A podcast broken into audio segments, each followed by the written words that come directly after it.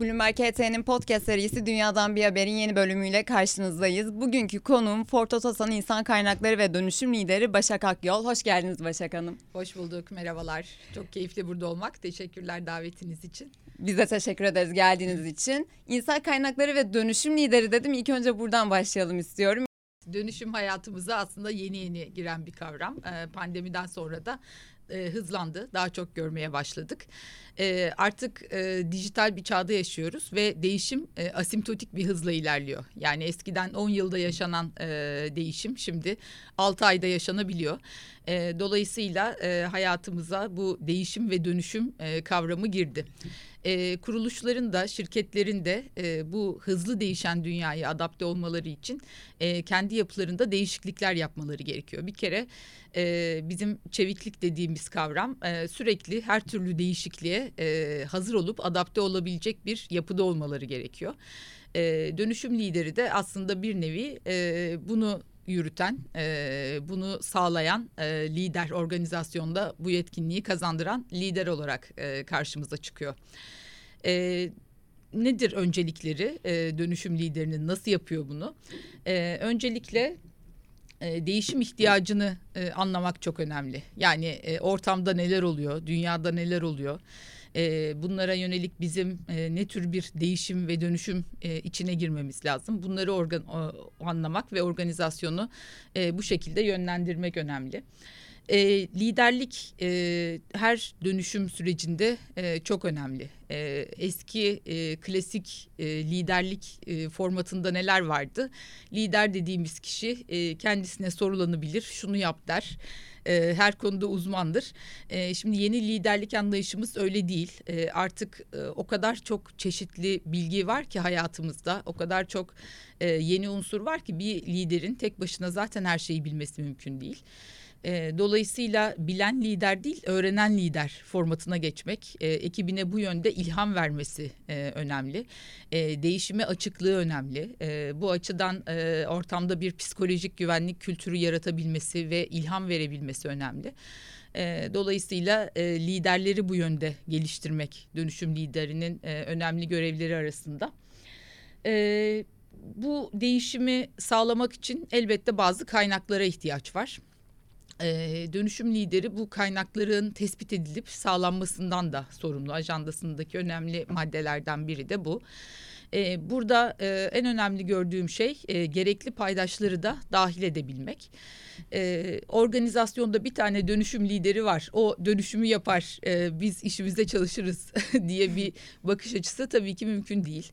Dönüşümün içselleştirilmesi, organizasyonun her hücresinde yaşanması önemli. E, bu nedenle dönüşüm lideri aslında bu zihniyeti sağlamaktan e, ve gerekli paydaşları e, dahil etmekten de e, sorumlu. E, diğer bir konuda yenilikçilik ve e, inovasyon diyebilirim. E, yenilikçilik bir aslında e, fikir, bir e, ne diyeyim mindset e, durumu. Bu e, durumu organizasyonda yaşatabilmek önemli ki inovasyonla beraber e, bu dönüşümü sağlayacak e, değişik projeler üretilebilsin ve devreye alınabilsin. E, bir dönüşüm lideri aslında e, rolü e, süresince üç tane e, durumda çalışabiliyor. E, bunlar e, İngilizce kısaltmasıyla 3R deniyor. E, birincisi işte responder dediğimiz yanıtlayan yani olan bir şeye e, tepki verebilen e, biri. E, revitalizer var. E, yeniden e, hayata geçirmek, canlandırmak. E, onun dışında da e, reinventor, e, yaratmak e, dediğimiz kısım. E, bunların e, herhangi birini e, seçtim bunu uygulayacağım diye bir şey yok aslında. Dönüşümün süreçleri içerisinde bu üç arasında gidip gelmek e, gerekiyor. Nerede neyi devreye sokacağımızı bilmek gerekiyor. Evet her şirket içinde dönüşüm liderinin e, rolü aynı değil. Aynı içeriklerden oluş, oluşmuyor. Şirket Çünkü, önceliklerine göre mi belirleniyor? Kesinlikle öyle. Şirket önceliklerine, sektör önceliklerine göre. Yani sektörden sektöre de çok farklı e, olacaktır. Şimdi mesela biz otomotivdeyiz. E, elektrifikasyon e, çok önemli bir gündem bizim için. E, bunun için... E, uygulayacağımız dönüşüm stratejileri bambaşka olabilir. Ekibimizin elektrikli araçlar yönünde know-how'ının geliştirilmesinden tutun e, birçok şey buna göre şekilleniyor. E, aynı şirket içinde bile e, her süreçte yine e, dönüşüm liderinin rolü aynı değil. Bu da içinden geçilen sürece göre değişiyor aslında. Şimdi siz çok e, aşamalı bir süreci yönetiyorsunuz benim de anladığım kadarıyla ve burada yeni çalışma modelleri de öne çıkıyor ve e, özellikle pandemi döneminde bunu çok yaşadığı her ülke e, farklı çalışma modelleri geliştirmek zorunda kaldı. Bunların en öncesi de uzaktan çalışmaydı ardından hibrite geçildi. Ancak bir önemli bir nokta var ki o da kuşaklar da değişti. Çalıştığımız kitle de değişti ve o kitlenin aradığı şeyler çok farklı. Yani siz de dediniz ya liderlik eskisi gibi değil artık. Çünkü yeni talepler pek de o eski liderlere ihtiyaç duymuyor. Daha yenilikçi ve güncel kalabilen liderlere ihtiyaç duyuyor. Siz oradaki farkı nasıl tanımlarsınız? Ee, çok doğru. Ee, jenerasyonlar arası gerçekten çok belirgin e, bir fark var e, X jenerasyonu örneğin ben X jenerasyonu olarak e, yaşımı şey yapmayayım e, belli etmeyeyim ama e, işte iş güvenliği arıyor e, ve e, kariyeri için çok zaman verebiliyor, çok çalışabiliyor, kariyerini öncelikli bir yere koyabiliyor. E, ama Y ve Z e, jenerasyonları için e, anlam önemli. E, iş ve özel yaşam dengesi çok Kesinlikle, önemli. Evet. E, dolayısıyla bu insanlar için e, çalışma ortamında sağlamamız gereken e, koşullar aslında e, birbirinden çok farklı. Liderlerin de bunu e, anlayabilmesi, farkına varabilmesi gerekiyor. E, biz bunun için neler yapıyoruz? Çok çeşitli dinleme mekanizmalarımız var. E, çalışanlarımızın e, hislerini anlamaya çalıştığımız bu mekanizmaları devreye sokuyoruz. Liderlerimizin her birinin e, çalışanlarımızla yaptığı birebir e, görüşmeleri oluyor. Buradan bunlardan anlamaya çalışıyoruz. E, geri bildirim kültürü çok önemli. E, o çalışanın hissettiği, beklediği şeyi e, alabilmek için e, onlardan e, yani hep böyle bir ortam düzenleyip evet e, nedir görüşleriniz demek mümkün değil. Anlık geri bildirimleri de alabilmek önemli. Bu geri bildirimleri verebilmek için de yine biraz önce de bahsetmiştim. Aslında psikolojik güvenlik ortamı e, çok önemli. Nedir psikolojik güvenlik? E, ben e, aykırı bir şey söylediğimde veya yöneticimin hoşuna gitmeyen bir şey söylediğimde başıma bir şey gelmez. Sözüme değer verilir. E, benim fikirlerim dikkate alınır. Bu e, düşüncenin hakim olması lazım. E, bunu sağlayabilmek için de e, bu ortamda psikolojik güvenlik vardır demekle olmuyor tabii ki. Gerçekten o ortamı yaratmanız, kişilerin onu deneyimlemesi lazım. E, bunlar üzerine oldukça yoğun çalışıyoruz. E, bu şekilde anlayıp e, her persona bazında süreçlerimizi ona göre geliştirmeye çalışıyoruz. Bu sizin önceliğinizde elektrifikasyon var dediniz. Şimdi sürdürülebilirlikte Ford Otosan nelere dikkat ediyor? Bu stratejileri nasıl belirliyor? Oraya ben geçeyim. Evet. E, sürdürülebilirlik e, benim gözümde e, hani günün moda terimi e, hoş bir şey e, olmaktan çok öte bir zorunluluk. E, artık e, tüm büyük şirketler hatta bireyler e, bu konuya dikkat etmek e, zorunda. E, bizim de e, sürdürülebilirlik açısından çok önemli taahhütlerimiz var. Bunları geçen yılın e, Ağustos ayında e, açıklamıştık. E, biraz onlara e, onları hatırlatmak istiyorum. e, öncelikle e, elektrifikasyondan bahsettik. 2030 yılında tüm binek araçlarda e, karbon nötr olmayı hedefliyoruz. 2035'te hafif ve ağır ticari araçlarda, 2040'da ise kamyonlarda. E, yine e, 2026 yılına kadar yapacağımız birçok projeyle e, 100 bin adet kadına ulaşmayı hedefliyoruz e, sitem alanında yani teknoloji ve e, bilim alanında e, birçok kadına ulaşmayı hedefliyoruz. Sürdürülebilirlik deyince tabii çok geniş bir perspektif. Evet. Sadece e, egzoz emisyonu olarak değil e, kapsayıcılık, e, eşitlik, e, iş güvenliği ve iş sağlığı birçok konu işin içine giriyor e, kadın yönetici oranımızı arttırmak gibi e, bir hedefimiz var. E, ve e, yine 2026 yılına kadar da e, sistem alanında çalışan kadın arkadaşlarımızın sayısını yüzde otuza e, çıkarmak gibi bir hedefimiz var. Onu soracaktım aslında cinsiyet dağılımı şu an şirkette nasıl ve hani yüzde Gerçi verdiğiniz yüzdelikleri ama şu Evet. an nasıl, yıllar önce nasıldı bu artış e, nereye kadar gitmesini hedefliyorsunuz? Ee, şu an otomotiv sektöründe en çok kadın istihdam eden şirketiz. Gurur verici. Ee, evet, bununla gerçekten gurur duyuyorum. Ee, tabii bir yandan da e, çok zorlandığımız bir alan. E, çünkü mühendislik alanlarında e, ben de makine mühendisiyim. Kız öğrenci sayısı oldukça az. Dolayısıyla e, biz işe alım aşamasına geldiğimizde e, kadın aday sayısı oldukça az. Geçmişte bu yönde de e, bir projemiz olmuştu. Bal mühendis oluyor diye. E, liseleri dolaşarak orada kız öğrencilerimize e, mühendisliği anlatıp otomotiv sektörünü e, anlatıp onları e, motive etmek istemiştik. E, dolayısıyla buradan bu vesileyle seslenmiş de olayım. E, bizi dinleyen genç arkadaşlarımız varsa. E, ben 24 yıldır otomotiv sektöründe çalışan bir kadın olarak e, çok mutluyum. e, şu anda insan kaynaklarındayım ama e, bu 24 yıl içinde üretimde ve kalitede de e, çalıştım. E, dolayısıyla onlara çok ihtiyacımız var.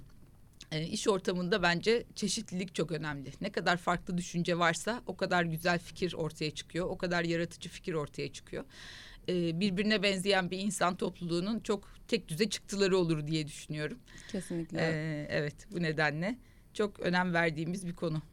Projeden bahsettiniz. Onun gibi projeler şu an var mı yoksa yapmayı planlıyor musunuz? E, küçük küçük projelerimiz hep var. Ee, işte üniversiteleri ziyaret ediyoruz. Ben e, birkaç ay önce örneğin e, ODTÜ'yü ziyaret ettim. Eski okulum. E, oradan mezunum ben. E, dolayısıyla ulaşmaya çalışıyoruz. Mentorluk projelerimiz var. E, bunlar aynı zamanda e, bizim sağ çalışanlarımız için de var. Yani sadece mühendislik olarak da düşünmemek lazım. E, sahada da e, kadın yönetici, kadın ustabaşı, kadın çalışma grubu lideri e, bu sayıları arttırmak için e, mentörlük projelerimiz var. E, çünkü e, kadınların şöyle bir özelliği var. Bir konuda kendilerini yüzde yüz yetkin görmedikleri yerde e, ellerini kaldırmıyorlar. E, bu erkeklerde daha farklı. Yani bir kadının bir rol için elini kaldırması için o rolü yüzde yüz gereklerini sağlıyor olması lazım. Bir erkek için bu diyelim ki yüzde altmış. E, dolayısıyla kadınların biraz daha cesaretlendirmeye ihtiyaç, ihtiyacı var. E, bu yönde de projelerimiz e, sürekli oluyor. O günün değişen ihtiyaçlarına göre. Süper. Ben e, şimdi pandemide çalışma stillerinden bahsettik. Siz çok iyi gözlemlemişsinizdir diye düşünüyorum. Şimdi verimlilik açısından verimlilik sürdürülebilirliği de devamlı kılan önemli bir etken aslında. Bu noktada işte az çalışma saatlerinin çalışan üzerindeki etkisi ne oldu, evden çalışan çalışmanın etkisi ne oldu bunları gözlemleyebildiniz mi? E, gözlemledik. E, şöyle biz e, iki ay boyunca tamamen evden çalıştık ve üretimimiz olmadı o pandeminin ilk başında 2020 e, Mart ayında. E, tabii bu dönem bizim de çok yoğun bir proje dönemimize denk geldi. Bu yıl devreye alı- alıyor olacağımız araçlarımız, iki aracımızı devreye alacağız bu yıl. Onların tasarım aşamaları o dönemdeydi. E, onların e, dijital ortamda ilerlemesinde e, hiçbir sıkıntı yaşamadık. Yani oldukça verimli geçtiğini düşünüyorum. Zaten sonrasında da e, pandemi koşulları ortadan kalktığı halde biz yüzde elliye kadar e, uzaktan çalışmayı bir çalışma biçimi olarak e, devreye aldık. Şimdi tedarik çok çok önemli bir e, nokta şirketler için ve siz de bunun başından sonuna kadar aslında şirket olarak her adımını takip ediyorsunuz. Özellikle pandemide çok büyük sorunlar yaşandı bütün şirketler tarafından ama şu Evet. an siz bunu nasıl yani tekrar bir pandemi olduğunda ya da başka bir sorun çıktığında ve küresel olarak da etkilediğinde şirket bunlardan nasıl korunacak? Bunu da açıkçası merak ediyorum. E, aslında bunun e, anahtarı çeviklik. E, hani şimdi e, terminolojiyle e, ecel çalışma şekli dediğimiz konu.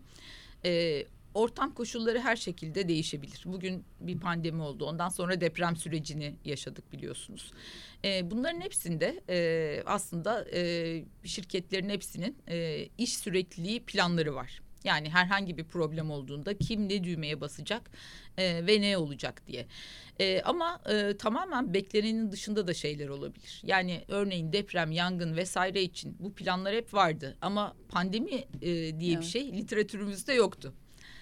E, Dolayısıyla böyle şeyler olduğunda ortamı hızlıca anlayıp ona göre evrilebilmek, adapte olabilmek, ona göre çözümler geliştirebilmek için e, biz aslında çevik yapıyı önemsiyoruz. E, tabii çevik bizde pandemiden çok daha önce e, başlamıştı. Bu ihtiyacı daha önce görmüştük. Çünkü e, pandemi gibi katastrofik şeyler e, olmasa da hayat yine de çok hızlı değişiyor ve bilmediğimiz yönlere gidebiliyor. Çok fazla bilinmedik var. İşte VUCA dünyası dediğimiz e, bir şeyin içinde yaşıyoruz. E, dolayısıyla her ne değişiklik olursa olsun bunu çabuk anlayıp ona adapte olabilmek için e, çevik çalışma biçimine geçmemiz gerektiğini inandık. E, çevik de sadece bir organizasyonel değişim değil. Yani elbette organizasyon e, mümkün olduğunca iş alışverişini minimuma indirecek, bir işi başından sonuna e, tamamlayabilecek kişileri küçük ekipler halinde organize ettiğiniz e, bir organizasyonel değişikliği içeriyor. E, ama daha çok bir e, zihin yapısı değişikliği. E, işbirliği kültürünü getiren bir şey. Nasıl sağladınız onu peki? Ee, şöyle yaptık aslında bu e, dönüşüm bizde e, bayağı önce başladı. Biz 2015 yılında e, vizyonumuzu ortaya koyduk. Türkiye'nin en çok e, tercih edilen e, ve en değerli sanayi şirketi olmak. O dönemde bu vizyonu ortaya koyduktan sonra bu vizyonu nasıl hayata geçireceğiz, nasıl gerçekleştireceğiz diye baktığımızda ilk önce kültürümüze yöneldik bir kültür çalışması yaptık. Önce tüm arkadaşlarımızı dinledik. E, zaten bence e, en önemli şey duyabilmek, dinleyebilmek. E, bunları dinledikten sonra e, ne tür bir e, kültür bizim bizi çalışanımızı mutlu eder ve bize gelecek yolculuğumuzda hizmet eder diye düşünüp e, yine çalışanlarımızın geri bildirimleriyle bu kültürü oluşturmaya başladık ve e, dinamik denge dediğimiz bir şeyle e, sonuçlandı bu. E, ortak kültürümüzün adı dinamik denge. E, denge her şeyde çok önemli. İşte biraz önce mesela dönüşüm liderinin üç tane arketipinden bahsettim. E, her an hepsi olmaz. E, gider gelirsiniz ihtiyaca göre aralarında diye. E, kültürümüzde de böyle. Kültürel değer ve prensiplerimiz var. Vazgeçilmezlerimiz.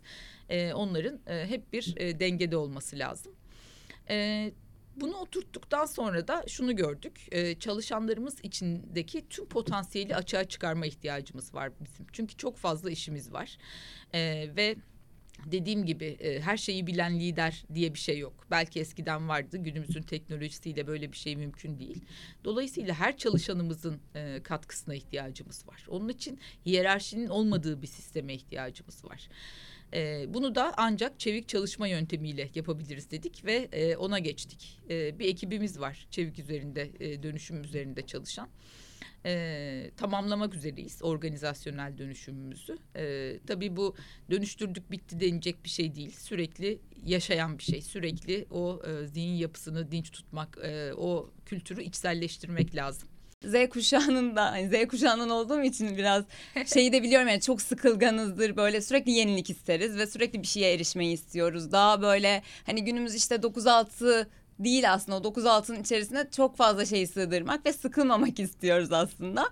Ve bunu siz geri bildirim aldığınızda işte eğitimleri dönüşümden bahsettiniz zaten ama o kısmını birazcık daha açmanızı rica edebilir miyim? Benim de iki kızım var 18 ve 13 yaşlarında. Dolayısıyla çok şanslıyım. Yeni nesli birebir aynen deneyimliyorum. Evet yeni neslin e, bir anlam arayışı var. E, kendisine ne katkı sağlandığını görme ihtiyacı var. Yani ben sürekli rutin aynı işi yapıyorum. Bu bana ne kazandırır ki e, diye düşünüyor yeni nesil. E, bunlar için bizim önemli uygulamalarımız var. E, mesela Fortutusan Talent Hub dediğimiz bir talent marketplace'imiz var.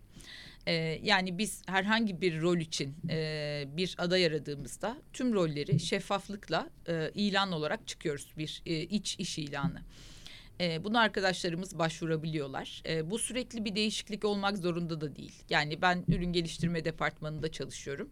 Örneğin bir ilan gördüm. E, ben altı ay çalışan deneyimi konusunda bir projede çalışmak istiyorum deyip oraya başvurabiliyorlar.